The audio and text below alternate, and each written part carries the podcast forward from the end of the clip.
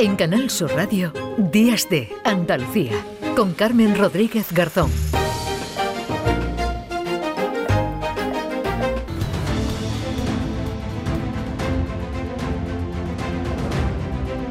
Bajo el cielo de Andalucía. La primera libertad del silencio vendrá justo después de Bajo el cielo de Andalucía. No pasa nada, son las cosas del directo. Se nos...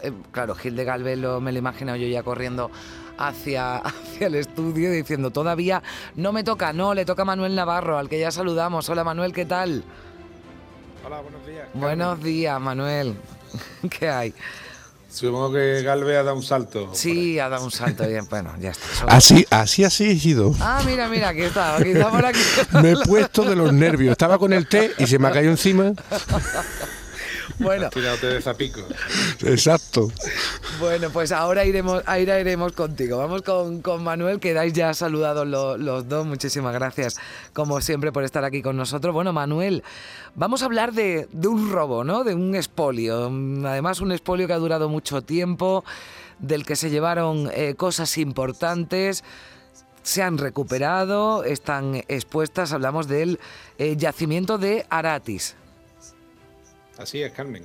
Hablamos de una de las grandes operaciones de recuperación de patrimonio histórico en España y ciertamente esta semana hemos tenido la ocasión de hablar primero con la Fiscalía General del Estado, con la Sala de Medio Ambiente, que es la que llevó directamente a las actuaciones, y luego hemos vuelto a estar con el equipo de arqueólogos que hizo la actuación pericial y ahora la exposición que se puede ver en el Museo Arqueológico de Zaragoza, en la Plaza de los Sitios. Bueno, pues que va sobre esta historia que desgraciadamente es más habitual de lo que nos gustaría, porque uh-huh. el peligro del ataque y del expolio del patrimonio arqueológico, del patrimonio histórico en general, es muy alto, ¿no? Esto es una cosa que me gustaría señalar y reseñar antes de entrar en materia, ¿no? Y es que a veces se toma en broma que las personas utilicen detectores de metales, que son unas herramientas que están completamente prohibidas por la ley, es decir, no se puede utilizar un detector de metales, nadie puede usar un detector de metales sin una autorización expresa, especialmente en Andalucía, ¿no? Que están completamente prohibidos, ¿no? O sea, esto que vemos, Manuel, sí, en las playas, que van con un aparatito, tal, eso no está permitido, como nos dice, salvo que haya una autorización previa. Sí, para que te hagas la idea de lo complicada que es la autorización, en la Universidad de Jaén, en el departamento que tienen dedicado al estudio del mundo ibérico, para una investigación sobre la batalla de Baécula, que se necesitaban los detectores para encontrar las balas que usaban los romanos, los glandes y las chinchetas que llevaban en los zapatos, en las caligae, y se necesitaban los detectores de metales. Tuvieron que hacer un procedimiento de autorización verdaderamente largo y complejo, porque es muy importante que los oyentes entiendan que de lo que se trata es de proteger el patrimonio y el contexto del patrimonio.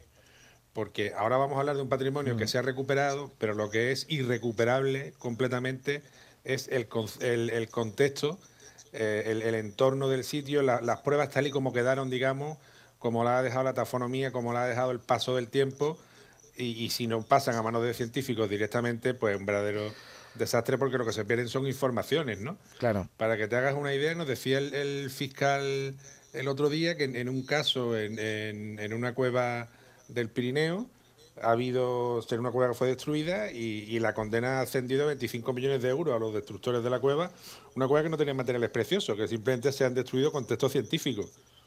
Claro. Y ha sido 25 millones el tema, o sea, imagínate, ¿no? Claro, lo que nos vienes a decir es que, bueno, por ejemplo, esos cascos, ¿no? Cascos calcídicos que se han recuperado. Está bien, claro, y ese sin duda tienen un gran valor. Pero ¿dónde se encontraban? ¿En qué situación, ¿no? Todo lo que hay alrededor, claro, todo eso no lo puede tocar cualquiera, ¿no? Que no nos imaginamos, bueno, pues entrando lo que decía, ¿no? En una cueva o en una pirámide, ¿no? Y cada uno cogiendo allí lo que le parezca y cargándose todo lo que hay, ¿no? Todo lo que hay alrededor.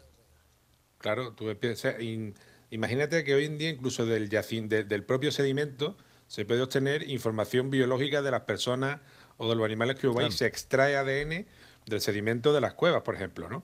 Con lo cual, si cualquiera entra en un yacimiento arqueológico y lo remueve, solamente con removerlo ya está destruyendo parte de esa información científica, que puede ser una parte esencial o contaminándola. Ni que decir tiene si se llevan las piezas y, las piezas luego las recomponen. Pues claro, como te puedes imaginar, en el caso de Aratis, de este yacimiento de Aranda de Moncayo, los cascos no habían aparecido completos. Los cascos son unas piezas que han llevado un proceso desde que fueron depositados, que probablemente fueron un depósito funerario en el 200, en el 300, en el 100 a.C., hasta que son extraídos de manera irregular del yacimiento en el año 1993. Con lo cual esos cascos están aprisionados, están machacados, están en unas condiciones que necesitan una restauración que fue hecha para conseguir ser vendidos, porque claro, el objeto de los expoliadores en este caso, este es un expoliador muy profesional, que llega a comprar el suelo del yacimiento, o sea, llega a comprar la parte baja de la ciudad de Aratis para meter una máquina y destruir las murallas y excavarla y expoliarla, ¿no? Claro, pero a esto nos preguntamos también cómo se puede, cómo no está protegido, ¿no? Ese suelo, cómo está a la venta, ¿no? Y cualquiera, pues como este expoliador, ¿no? Se puede hacer con él. En aquel momento no había sido declarado bien de interés cultural, no tenía medidas de protección porque no estaba catalogado, no estaba excavado. Evidentemente, los expoliadores habían pasado con los detectores, habían detectado un gran número de piezas metálicas, pensaron, aquí hay un gran botín, y lo que cogieron y lo que fueron compraron el suelo del yacimiento y metieron máquinas, ¿no? Claro, pero eso evidentemente despierta la suspicacia del concejal de Cultura del pueblo, que se pone en contacto con la administración, pero aquello queda un poco en agua de borraja. Ya sabes que a veces los temas burocráticos y demás de patrimonio pues se enredan en trámites, en cosas, y aquello se olvida, ¿no? Y se olvida hasta 10 años después o más, que es en Alemania, cuando estos cascos van a aparecer en una subasta, porque su propietario, que es un tipo, es que la historia realmente es de película, que era un señor que se había hecho millonario gracias a la venta de apartamentos en el Berlín Este, después de la caída del muro, y en fin, y que parece que unas relaciones muy, muy complejas y muy alambicadas con los poderosos de Alemania, y este señor que había hecho un museo de armas y tal, en sus fallecimientos cuando empiezan los cascos a subastarse. No. Y ahí es donde salta la liebre y es donde las autoridades alemanas se ponen en contacto con las españolas.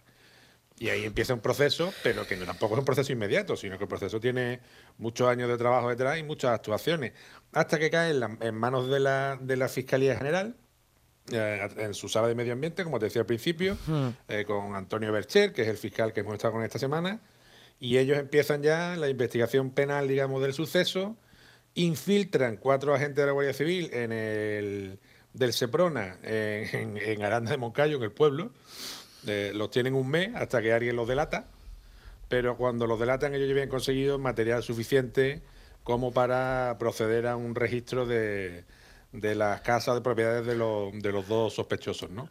Y ahí encuentran un total, ahora mismo se han recuperado unas 9.000 piezas, ¿no?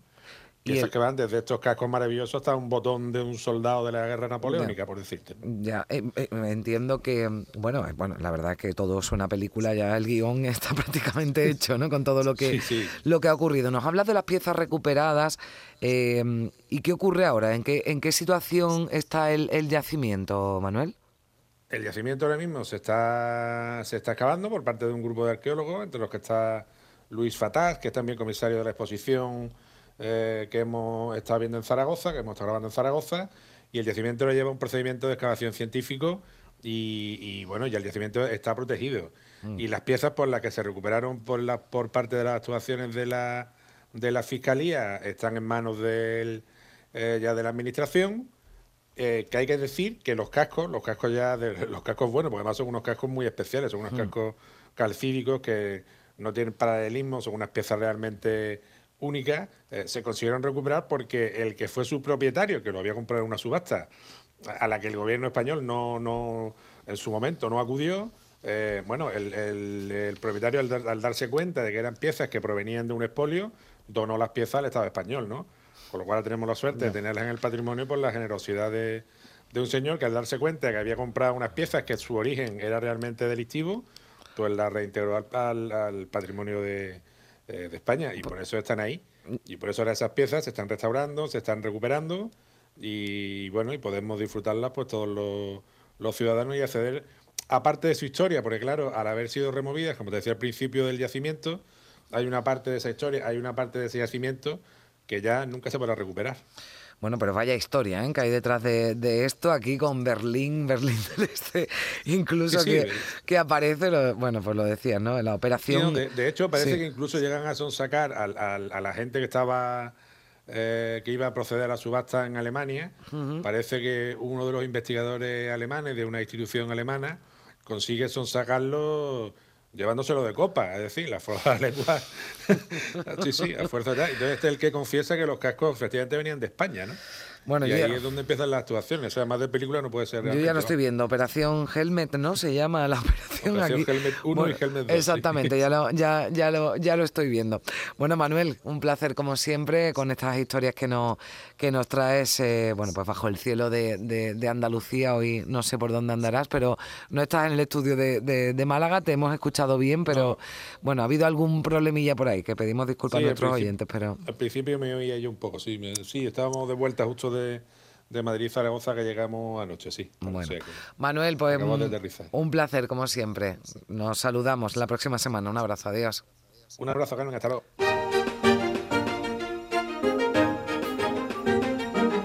En Canal Sur Radio, Días de Andalucía, con Carmen Rodríguez Garzón.